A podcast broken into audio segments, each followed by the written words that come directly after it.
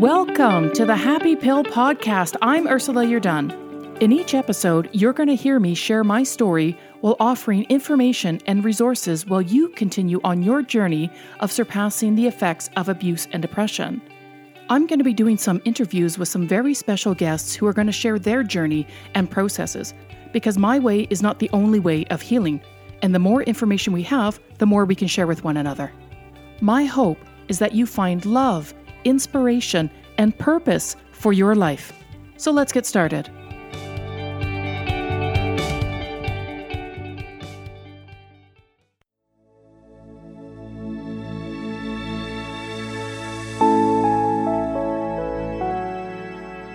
Let's do it. We're gonna get it right. We're gonna do it. We're gonna do it. We're gonna do it. We are doing it. yes. Hello, everybody, and welcome back to another episode of The Happy Pill. As always, I'm always excited to have you here. And today I have got a special guest with Wrama Willis. Woohoo! I have had the distinct pleasure of meeting Wrama Willis for the first time as she was chosen to read the main character of May Morley in my play, All That Remains. That was a public reading held by Urban Stories Theatre here in Calgary. That was so cool. She was so magnificent that I knew I had to have this woman as my friend. Wrama is a talented rising actor here in Calgary, happily married with three beautiful children, and I am thrilled that she is not only here as my friend, she is a collaborator in our creative projects together, but that she is here to talk to you people about her story of dealing with severe depression and anxiety and how one medical moment changed her view of life as she knew it. So, thank you so much for being here, my friend. We're trying this again as a second time. Yes. Thank you for having me. It's an honor. So saucy. You got such a saucy voice. I know. I agree. I don't know why. Not sure. Saucy. Oh. yeah. so there it is. Anyway, we were having some technical difficulties, friends, but we're going to try and make it through this episode. So if you're going to hear some peculiar noises or whatnot, um, yeah, just go with it. Yeah, I'm, I'm not farting, I assure you. Although it did sound like farts. I can't lie. You're probably just hiding. Did it do it again? It just did it again. Oh, ew. okay. I, we're just going to record. If this I keeps agree. happening, Let's just do it. Let's just do Let's it. just do this. yeah, I think the universe is telling us just to, Yeah. just to do it. Carry All on. right. What's that? Carry on. Carry on, carry on. Love it. Okay. So, first question I ask everyone Do you feel safe in sharing your story with me and anybody who's going to listen? I do. Sweet. That's it. I do. I do. Um, why do you want to share your story with everyone? You know, I think talking is such an incredible thing that um, is helpful for others, right? If, if I could share my story and that helps someone feel comfortable about sharing their story, the more we talk, the more we hear other people's stories, I think it just opens things up for discussion and acceptance. I think only good things come from talking. Right. No, I totally agree. Yeah. I totally agree. Yeah. So we're gonna we're gonna start with your story, and um, one of the first questions I have here is like, you have shared that you have suffered with some depression, some anxiety, and issues like that, right? So this this is what you're wanting to share with us. It is. I think that's been a big part of my journey. And You, know, can just excuse yourself every time you Yeah, I hear it. Pardon me, guys.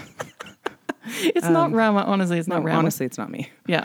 Um, no, but I just think that that's, you know, that's the way things have presented themselves in terms of what I've suppressed for long enough. And everything must come to a point where it's got to find a way out. And as much as it was hard and it's been a difficult journey, I'm thankful. And all those bad times have got me here. And I know, like we were just talking about, mm-hmm. I 100% believe I am exactly where I'm meant to be. And that's a pretty awesome feeling. That is. It is. Especially to come from some dark, heavier Yeah. places, right? Yeah. So let's start with right from the beginning. When did this start to happen? Like, were you a little girl already?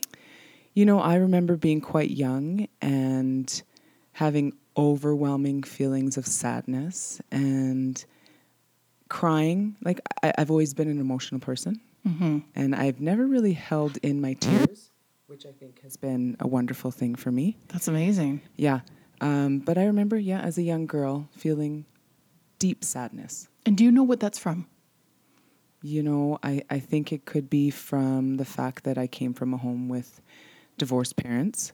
That's always a hurtful thing for a child, I Mhm. think.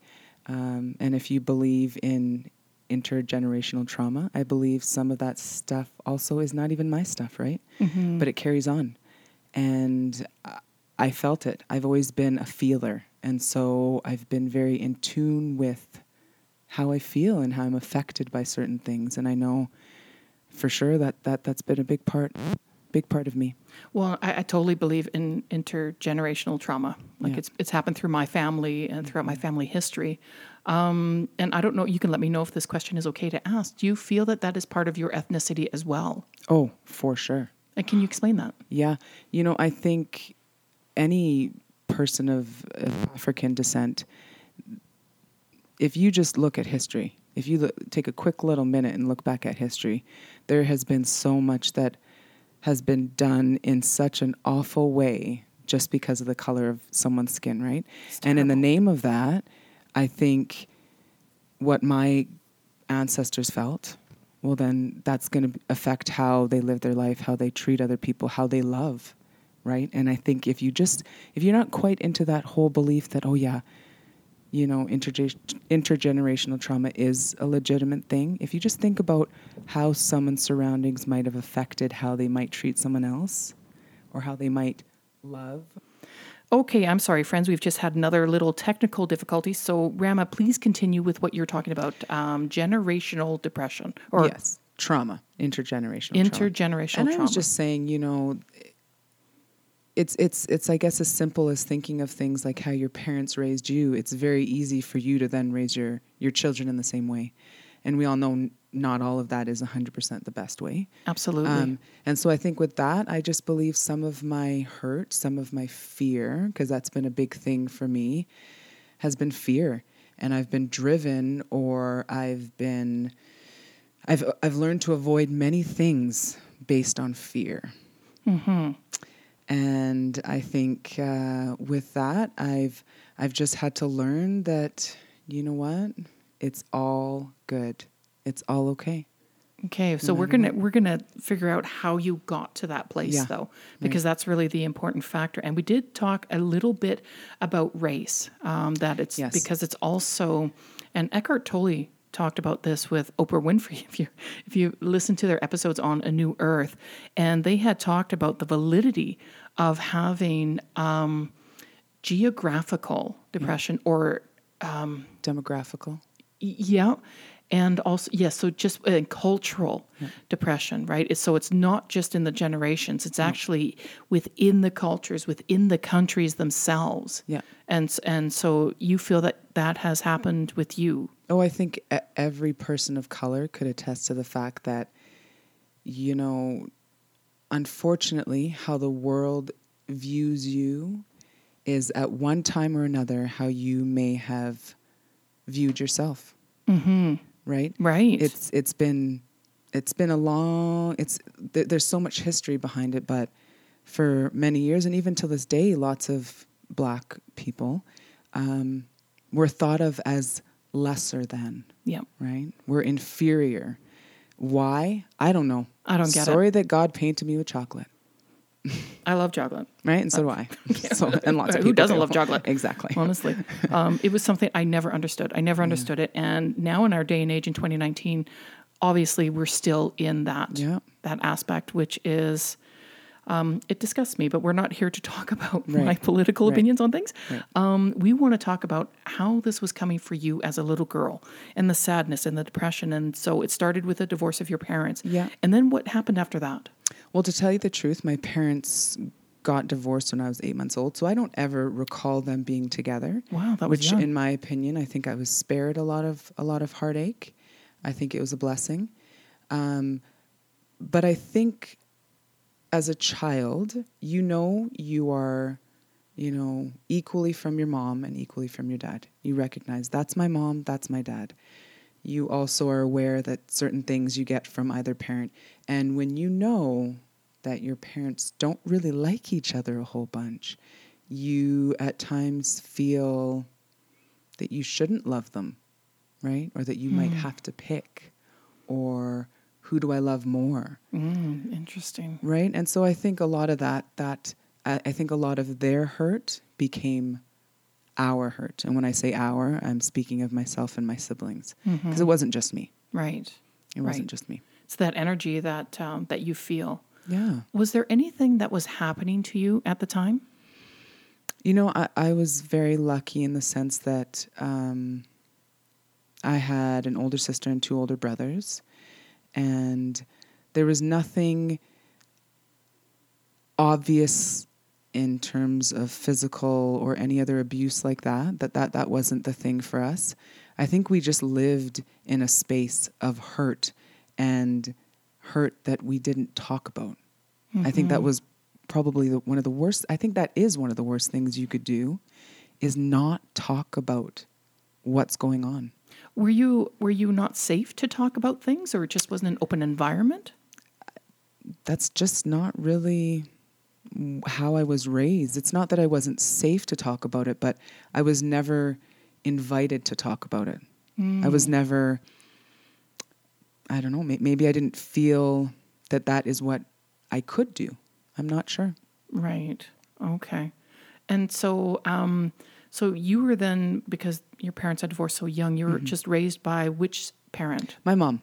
So Your my mom. mom. raised us four kids, and and we did see our dad, um, but it was a completely. It, it, my mother raised us, hundred percent financially. She was the one who put us into sports. She was the one. She she was our our main parent. Mm-hmm. Yeah. And how how was that feeling to you as a young girl growing up? to be quite honest, I didn't think much of it. That was my normal, right? I didn't know any different. And I was A okay with it because, as far as I could see, my mom was doing a pretty good job. She worked and she took night courses throughout my childhood. She was always kind of trying to further and better herself, awesome. which I think, yeah, it, she did some incredible things considering she was in this country by herself raising four kids. hmm What do you mean by that? She was by herself. Like, um, where, was she? Did you guys immigrate to Canada? Hmm. Well, I, I was born, my oldest sister, she was born in New York. And then my two older brothers and myself, we were born in Edmonton, Alberta. Okay. But she moved here just with my dad. So she had no family, she had no support, she had nothing. Wow. Yes. Wow. Yes. So com- coming from New York then? Coming, so they left Ghana, West Africa. That's where both my parents were born and raised. Okay. They stopped off in New York and spent a few months there with my um, my dad's sister. That's where my sister was born. And then the plan was to move to Edmonton, Alberta. I don't know why, because it's cold there. It's real cold there. I'm thinking Ghana to. New Like, York what? to That Edmonton. doesn't make sense. I don't know. I'm not sure. Okay. Yeah. Wow. Yeah. Okay. So your sister's American, actually. She is. I know. That's cool. She's really more Canadian because she's quite nice and friendly, like the rest of us. okay. Sorry to our American friends who are listening to this. Um, that's not what we mean. No, that's Um, not what I mean. No, totally not. Okay, so now that we got a little bit of that that history and stuff, and so your mom was raising all of you on her single income, Mm-hmm. and dad was supporting. He was supporting. No, he was Oh. not. No, and that was something else that was between them. I I don't understand it. Um, But unfortunately, no. My mother was on her own when it came to finances. She was completely on her own. Wow. Yeah. And then to do a job, to work at a job and Yeah. support four kids, Yeah. put them through school, feed them, clothe them. Way Mm-hmm. I to go, mom. I know. That's why, like, she she did incredibly with what she had, and she did the best she could. Yeah. hands down. Yeah. And did you learn a lot of those things um, for yourself, taken from your mom? You know, I think I did. I think in my mind, it's funny when I was younger, I used to envision, I, I have always envisioned that I would be a mother, that I would have children. But I used to think that, and I don't know where I got this from. I, I must have been watching a show one time, some, it must have been like Maury Povich. I don't even know. that sounds so bad. but I had just envisioned that I would have in vitro. And I Oh. would, yeah, I would, I would have children, but I never envisioned a spouse Really? because that was not my household. It was a, it was a strong woman. Right. She she made the money. She raised the kids. She did the cooking. She did the, she did everything. She was superwoman. Wow, absolutely. Right? So yeah, gosh, I never would have Yeah. thought of that. Yeah. So that was your plan was to have kids but to do it on your own. Yeah. I never even I don't think it even dawned on me that marriage was an option. And I know that sounds crazy. No, it actually doesn't. Um, Yeah. If because I also grew up without a father too, right? He abandoned us when we were just uh, little kids. So I don't know. I didn't have that father figure in my life, and the father figures that did come in Mm. Right. were were very. They weren't very good. Right. Did you have father figures come in? I didn't. Okay. No, I didn't. So I think that's been a struggle for me as as a woman to respect and I, I fully see the value in a father figure. But I just I, I never it was just not part of my plan. Wow. I know. In vitro was part of your plan. In vitro fertilization was part of my plan. Don't know. That's okay. There's nothing wrong with that plan. There's many Yeah. women who are wanting to to go that route, so we're not That's right. judging that at all. Um, so what I want to know is that you had this sadness at a young age. How how far did it carry through? Did it go through your teenage years up into your young adult years? What was happening? I think I've had it pretty much my whole life. I think I've had it my whole life. And it's tough, you know, I think as a child, when you feel safe enough to be seen, I think that helps you accept who you are, good and I don't want to say bad because I don't think there's necessarily bad parts of us, but I think there's um, less positive things about ourselves that we could all work we- on. Some things that we don't like to talk about about Yeah, ourselves. totally. are, know. Um, but I think that was part of my thing. I, I, I wasn't I wasn't sure enough in who I was or who I could be. Mm. And I think for a long time I had myself kind of, you know, locked up. And with that, I think I, I couldn't be me. I wasn't breathing. I was Mhm. not I was not living. Right. And I don't want to sound dramatic, but I just believe as if, you know, I I I had to uncover myself. Mm-hmm. Mm-hmm. That is exactly what I feel like I've, I've I'm doing. Right. I'm doing. So, it, so it's what you're doing right now. But Mm-hmm. so, how long has this lasted? Like, I've had I've had I would say some really really dark times. Um, are you open to sharing that, or yeah, can give some examples? yeah. Some examples of of that would be. Um, well, when I had my eldest daughter, when I had my eldest daughter, who I was just about 23 when I had her, and Was I- this through in vitro then? ah, no, I was Okay, broke I just back wanna- then. What's that? I was broke back then. Okay. Oh, so you did it the traditional way. Yes, I did, I did the traditional way. Yes. Um, no, but when I, I was pretty young, you know, and I've since learned that often your first child brings up some of your own childhood stuff, right? Mm, mm-hmm. And I think when I had her, just it, it was a lot. And to be quite honest, if we just break it down, bringing a human being into this world is a big deal. Mm-hmm. And it was a big deal. I believe that. Yeah. I do believe that being a mother is the most difficult mm-hmm. position in the world. Yeah. I really do. Yeah. And as you and I have talked about, I think because we've said you're not just creating, you're raising the Yeah. evolution of the human species. Yeah. That's a huge responsibility. Man, oh man, is it ever. Mm-hmm. It's a lot. Mm-hmm.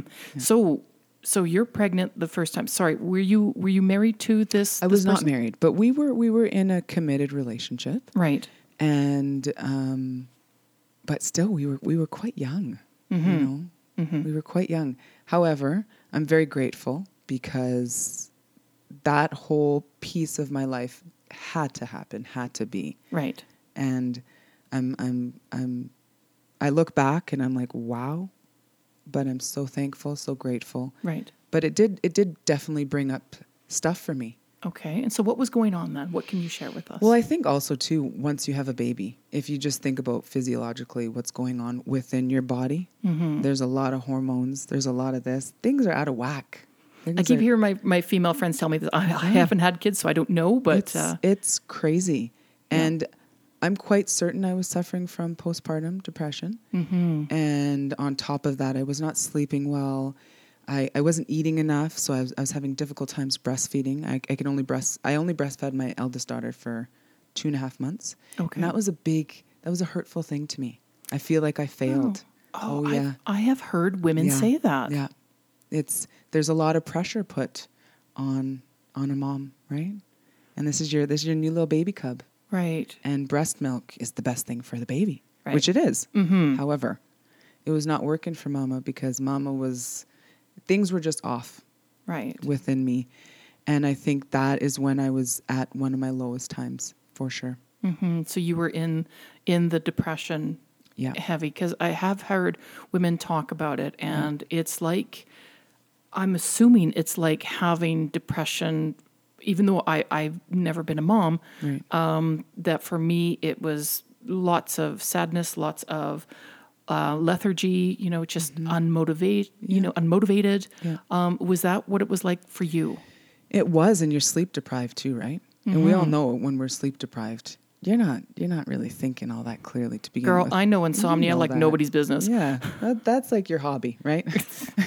I could use a better hobby. yes. But yes, so that that's what you you had insomnia. I I well, I wouldn't say I had insomnia. I think all new parents you just don't sleep well. Your baby needs to get up. Your baby needs to eat every 2 or 3 hours, right? Mm-hmm. So you're not having solid sleeps. And then on top of that, um I there was all, just all these other factors that it just came to a head and I hit I hit a I hit a low. I hit a definite low Mm-hmm. and it took me a very long time to get out of that low.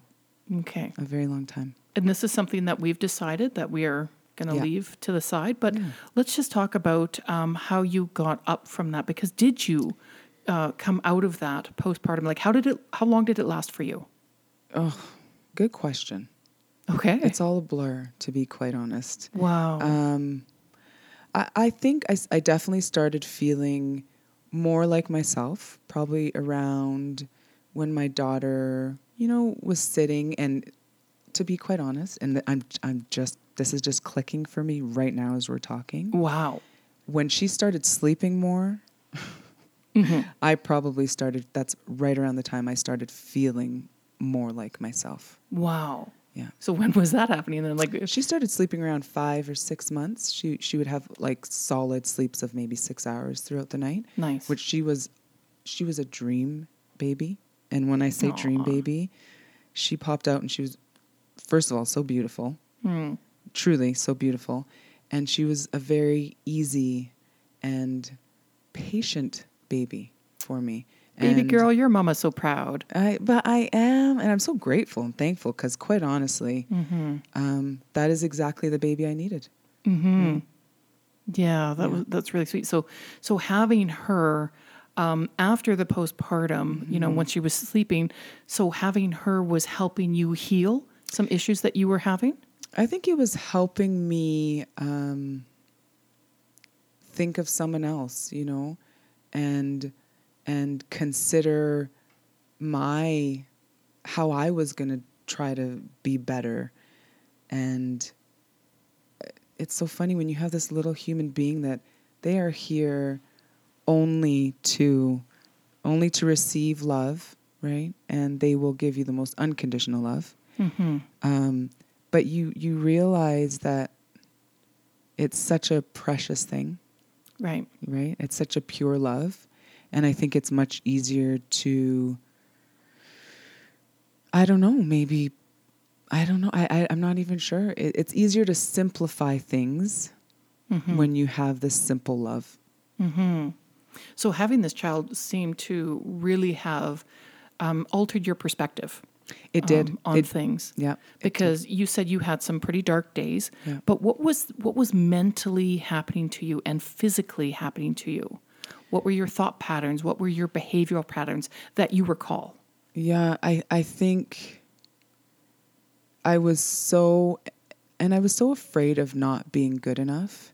And at the time, too, I know it was a big deal.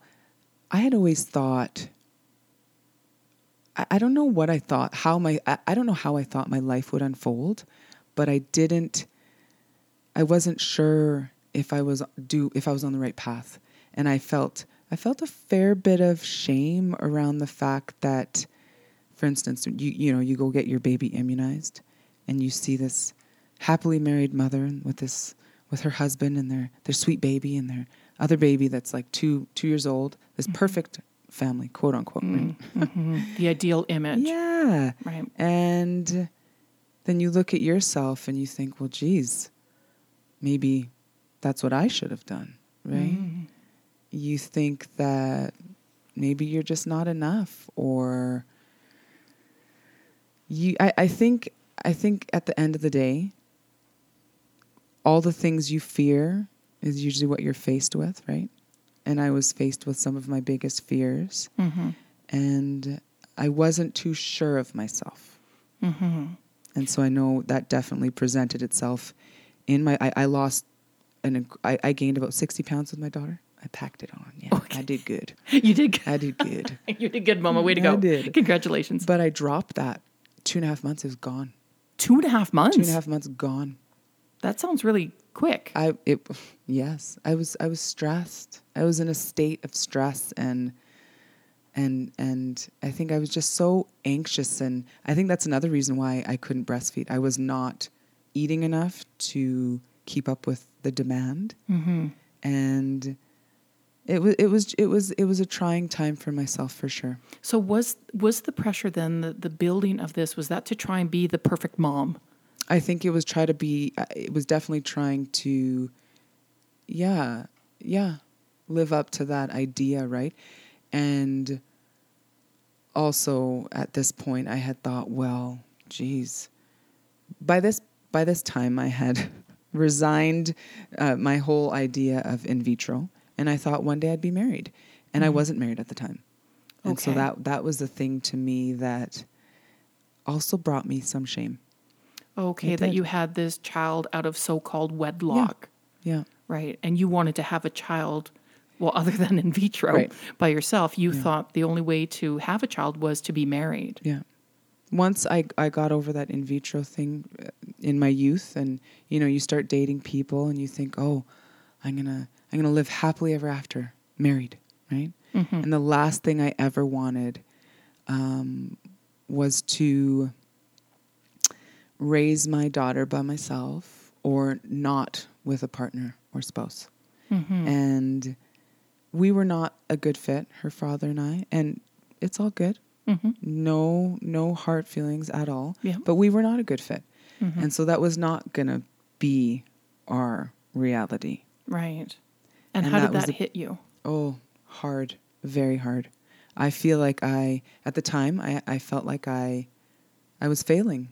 Hmm. I was failing. Oh. I, yeah, it was it was a very difficult time, and I think, you know, another really dark time in my life was when my older daughter's father and I uh, split up because we were building a life together. right. So you weren't married, but you weren't were married. living together. We were in, we were engaged, Okay. and um, we were living together, and we had built two houses together. okay. Yeah, so, you know, we were trying to live that dream, hmm but we were trying to force something. Okay. And it didn't feel right. It was it wasn't right. We were not meant to be. Right. Yeah. And so how long into that journey did you guys finally make the decision to to part ways? Um, you know, my older daughter was about 4 Mhm. She's about four years old, and that was right around the time that you know, four years old. There's a lot of awareness. Kids are smart. They are smart and they're so intuitive. Yes, they are. Yeah. And it was it was it was difficult accepting that my life was not what I thought it was going to be, Mm-hmm. and I was in a very dark place then as well. Mm-hmm. Very and, dark. And, and how was that affecting you mentally, emotionally, physically? To be quite honest, I again, my thing is when I'm stressed, I don't eat. Okay. And I eat. I totally eat. I don't. And Wow. so I just melt away. oh, girl. Yeah. And so it's not it's not it's not a good thing, that's for sure, but I had to take about a month off work. I Mhm. could I was not fully functioning Yeah. at this point. Well, it was, was good up- that you took time off. Oh, I had to. Yeah. Yeah, I definitely had to. Mm-hmm. Um and I just I wasn't sleeping and I was so mad at myself. You know, I was I was mad at myself for what I thought at the time was putting myself in this position, right? Um, and so I was very mad at myself. I was, I was probably just mad at everything, mad and sad. Mm-hmm. That was my currency back then. Wow. Yeah, Mad and sad. mad and sad. because the sadness had had always been there, Yeah. right? And now now did you feel in any way that your life was now reflecting what your mom had? A little bit, a little bit. How did that sit with you? Um, didn't sit too well with me. mm-hmm. Um, no, you know, I, I shouldn't say that. I think again, it was just I was afraid. Mm-hmm. Uh, there was so much uncertainty. I didn't know. Uh, I didn't know what my life. I didn't even know if I was going to have more kids. Mm-hmm. Right. And I just thought, okay. After I finally, this was months and months and months. I, I started to slowly climb out of that that kind of pit that I had I had uh, digged for myself. Right. Well, then what did you do to get yourself out of that? Because I think that information is always important. I think what I did was I I realized that everything that was happening was not all bad, right? Mm-hmm. This this man and I were not were not meant to be, Mm-hmm. right? We were we did not bring out necessarily the best in one another, Right. and I had to accept that. Mm-hmm. And once I accepted that, I I I realized that you know what I I'm going to be okay. Right. And I had this child too. I still, you know, you can't stop parenting. Right.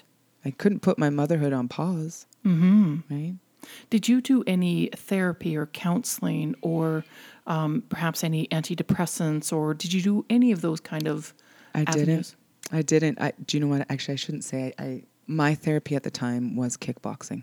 Wow. Yeah, I got into kickboxing, Yeah. and I had love around me. I have my dear friend Mm-hmm. Lana, who's who's she's my soul sister, Oh, cool. and then I also have my older sister who has helped me and counseled me. mm-hmm. And then I have my mother who's always offered whatever help she can Mhm. offer.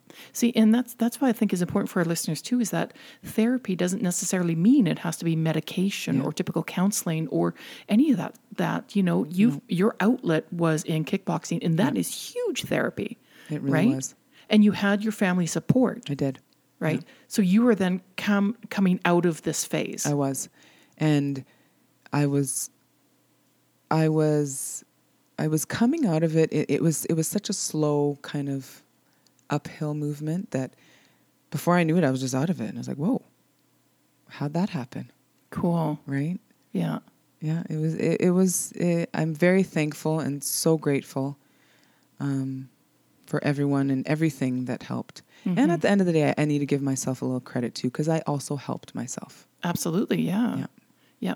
So we're gonna we're gonna keep going because you have another huge moment coming I up in your life. So what was happening between the time of just you and your eldest daughter Mm-hmm. and then you'd go into family. So let's talk about this next wonderful phase in your Yeah. life. I meet this man, this man with with wonderful man hands, as I said.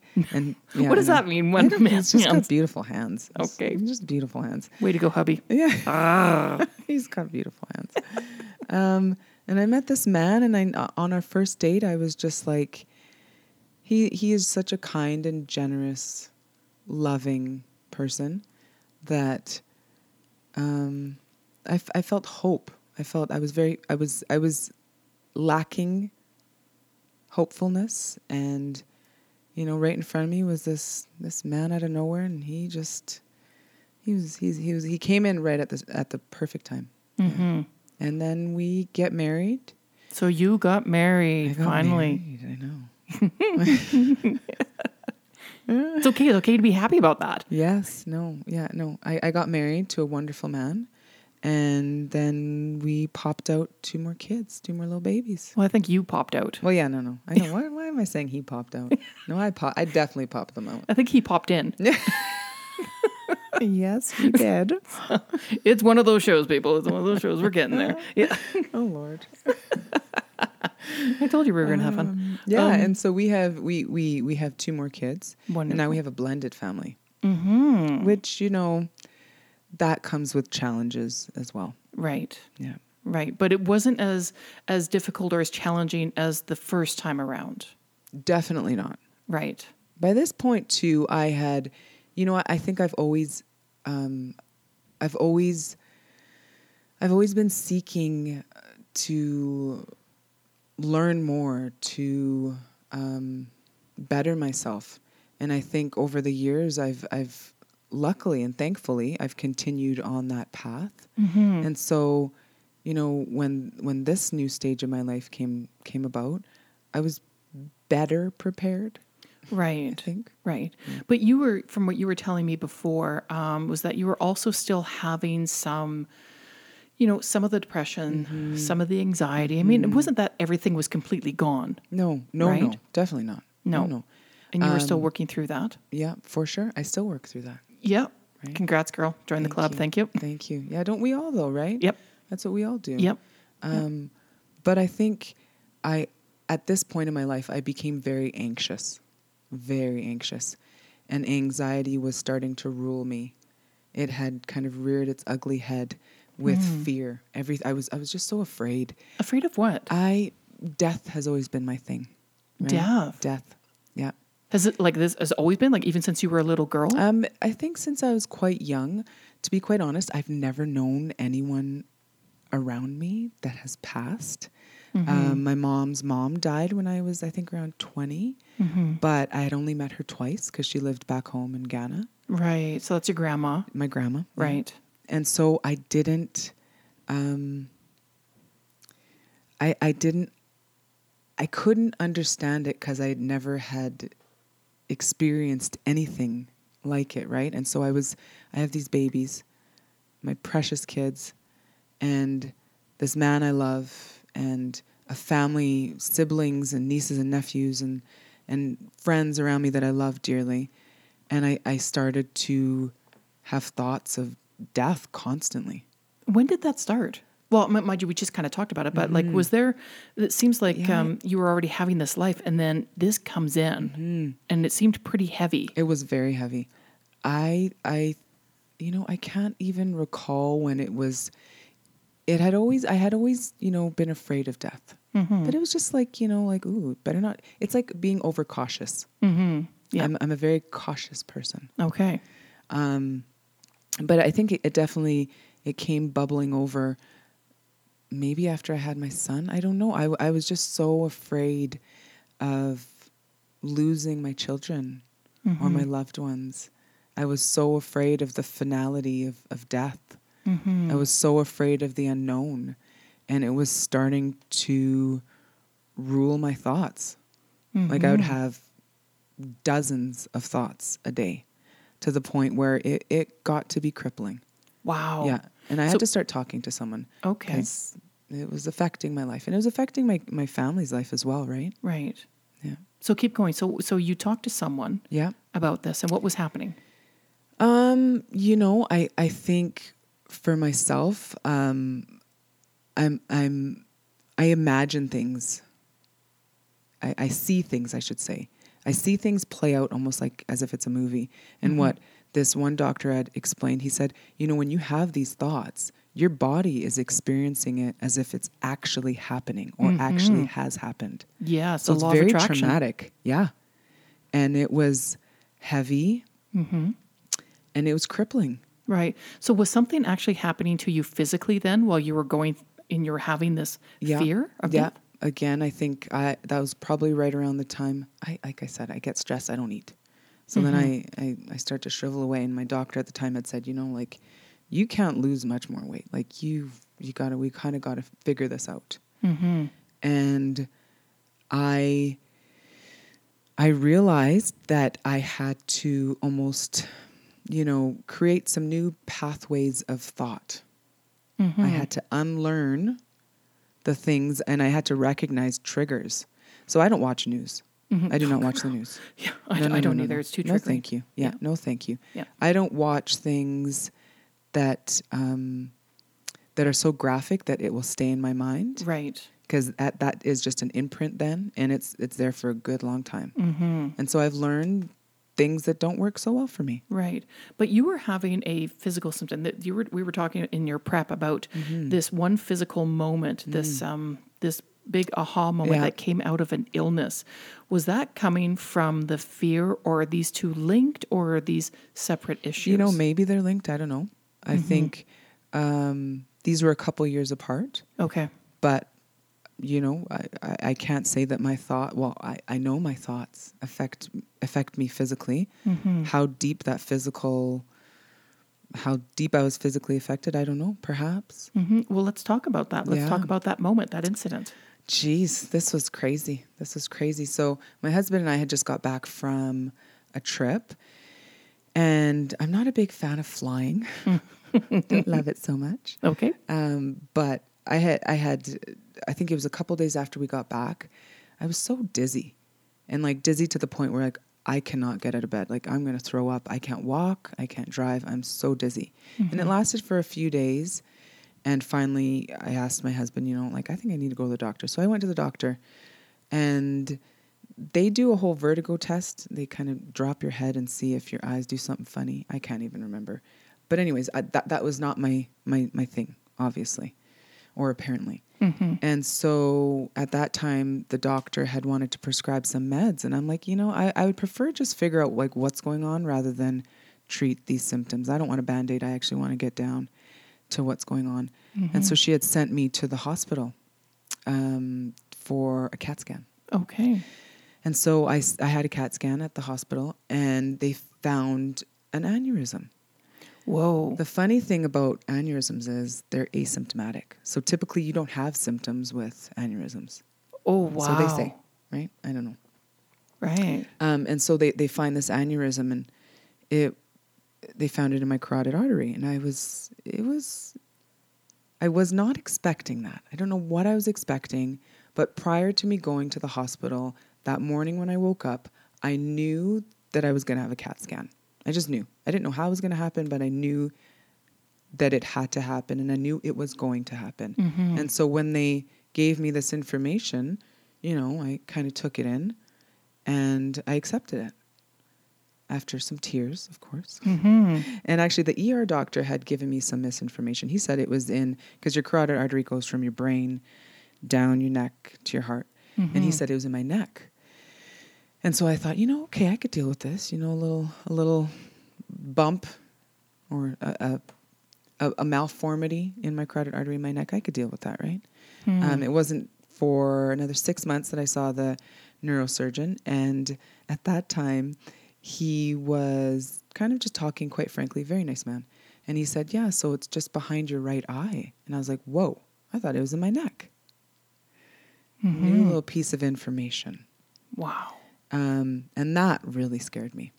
That that really really scared me. Why did it scare you the more the most then? I don't know. I think because it was in my head and my brain is in my head.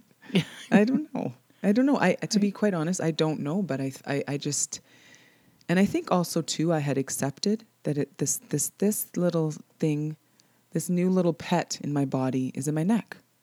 Right. I'd accepted that, and then I was given new information, so I had to come around to accepting that.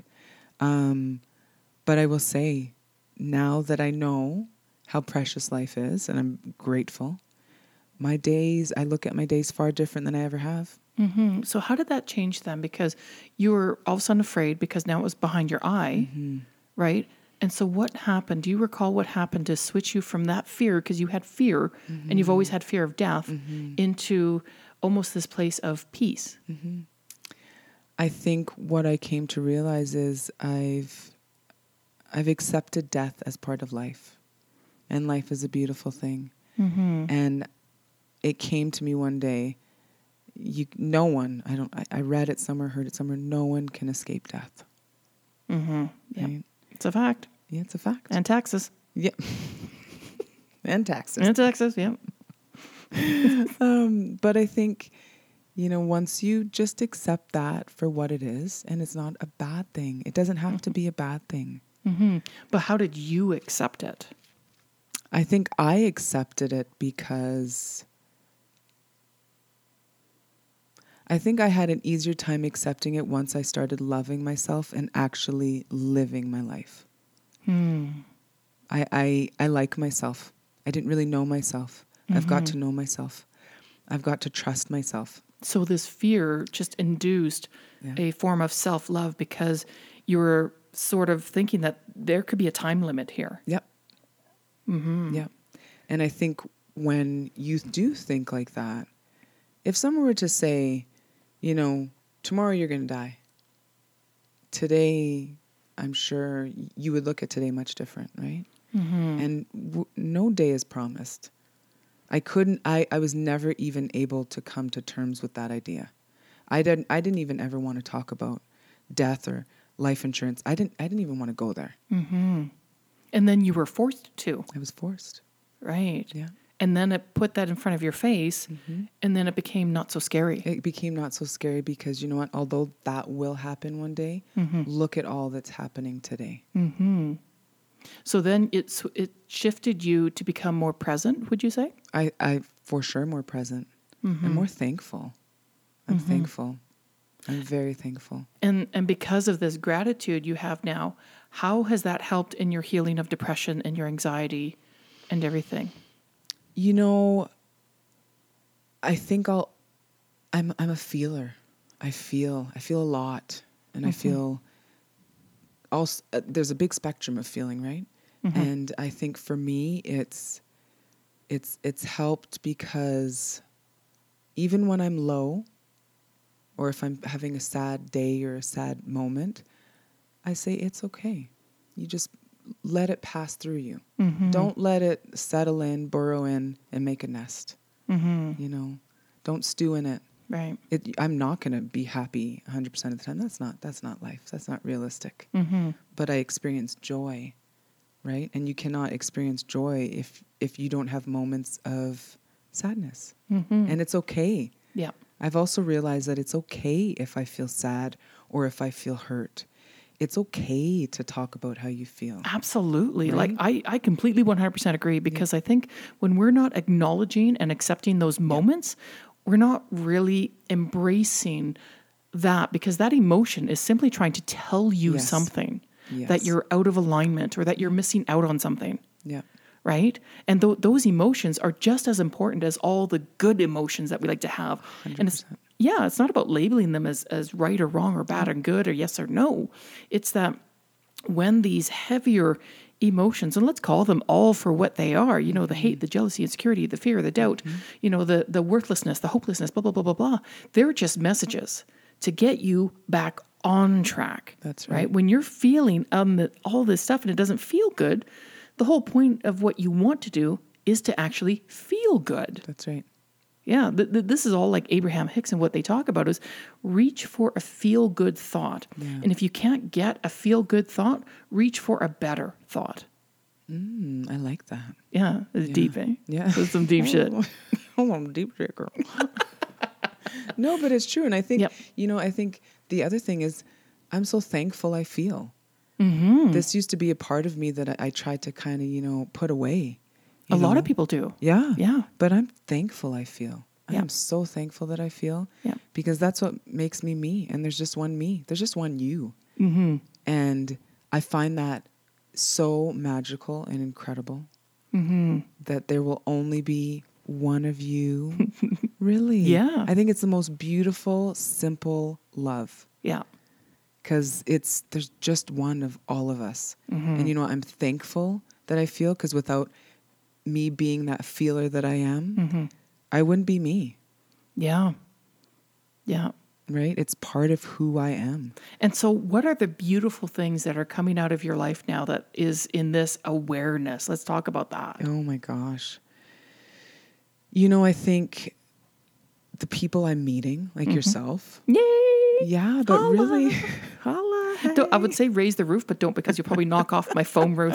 my foam roof. I won't. I won't mess with the woman with the woman cave. lady no, booth. the lady booth. The sorry, lady the lady yeah. booth. Um, yeah. No, I've, I've, I'm enjoying. I'm enjoying myself. I, I'm loving myself. But what are you doing? What are you doing? I, I'm, I'm being more creative. I'm, I'm kind of, I'm doing what I've always wanted to do, and that's create things, tell stories. Mm-hmm. Um, I find people so interesting, Mm-hmm. and I'm putting myself out there more. Like I will chat, and the stuff that I have learned, and the stuff that I've opened my mind to, it's incredible. Mm-hmm. It is incredible, and all because I am living.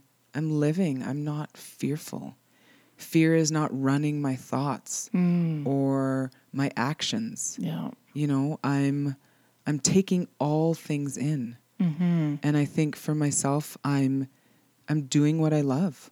I get I have dance parties by myself in my in my front room. That's awesome. And that brings me the simplest, purest joy. that soul music. Yes. Yeah. And I just it it feels good. I'm doing I'm doing me.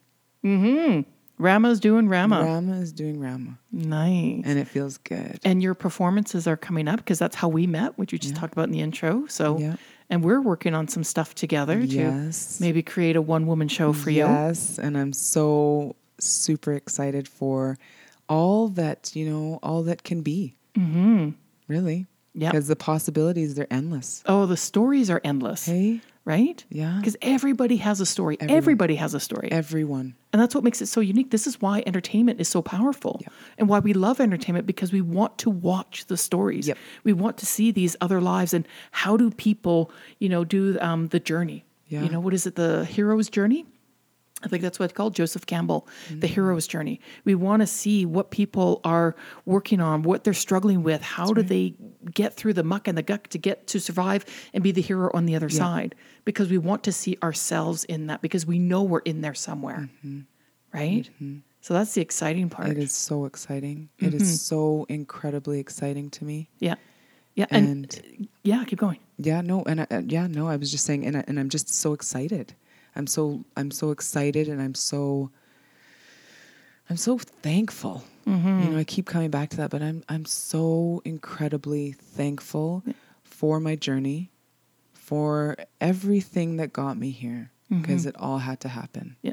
And it's funny because I can see that in your expression. People may not hear that because you're just like, yo, it's so cool. I'm so laid back. I'm so thankful. I'm so grateful. It's like, yeah, man. Yeah.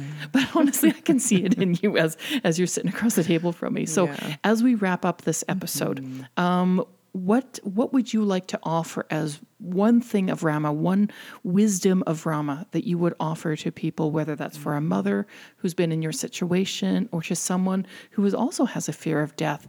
What would you like to give? You know, I think my biggest thing that that I I try to pull from every day is the fact that it's okay. It is okay.